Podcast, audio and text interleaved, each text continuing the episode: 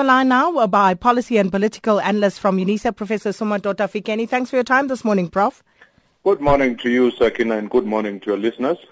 Um, now, Prof, you know, um, uh, many people are asking, you know, uh, with everything that has gone on, what is the point of actually going on this particular site visit? Why is it not a waste of time and resources?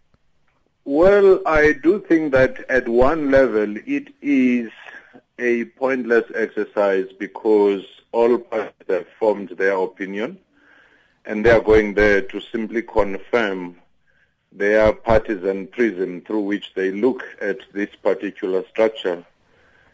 At another level, I do think that it's a very important exercise that an oversight function must be seen to be done, no matter what the outcome might be, and that there are no areas where Parliament may not go to either confirm or disconfirm. It's only that the outcome is almost predictable. And, and and with that, I mean, isn't it now in the realm of uh, political posturing? Because you know you have some parties saying that they will be going, other parties are not going, and uh, advancing various reasons. But have we lost the essence of why uh, this issue became one in the first place, and uh, p- political parties now just scoring points on this matter? Without any doubt, this particular matter has become a partisan sparring session in political terms, and nothing will persuade uh, even the visit to this particular place. It may just become another election campaign item. Uh, that is why we've lost a major opportunity as a country because a non-partisan approach which said, what do we learn from this particular uh, Nkandla project and what new laws should be put in place to make sure that neither consultants or any other person would ever abuse the issue of security upgrade going forward, at the same time providing the necessary security that is expected. And, you know, looking at the outcry, at the consternation uh, that we've seen, that we've heard over this Nkandla matter, and we are now told that more money, still more money needs to be spent. What is that saying to the South African public? Actually, when the original report was presented, I thought it was inopportune for the minister at the time when people were still trying to come to terms with what had been spent to say we still have more to come. That ought to have been presented with proper estimates at another space. That diluted his report and sometimes caused even more frustration on the part of the public. And given that we are going to local uh, government elections next year, how do you think that this Nkandla matter will actually um, basically impact on those elections?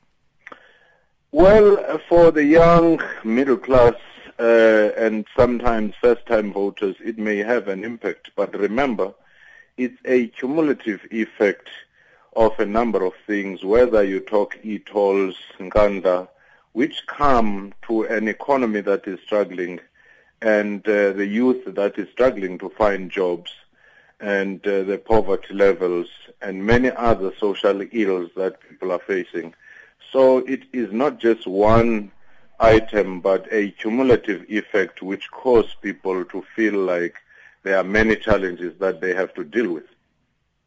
And um, just a quick question here from one of our listeners, uh, Norman Moyo, who says, what do you do when government has taken a stance and is not willing to move from that decision? Because whatever you go uh, to do there, Nkandla, the projects, everything still stands.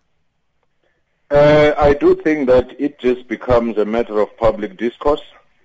But I also think that Parliament has a role. They could begin to say, can we review the policies which guide security upgrade so that we learn from the past and make sure that there is no abuse in future. That would be a lot more reassuring than the current partisan bickering.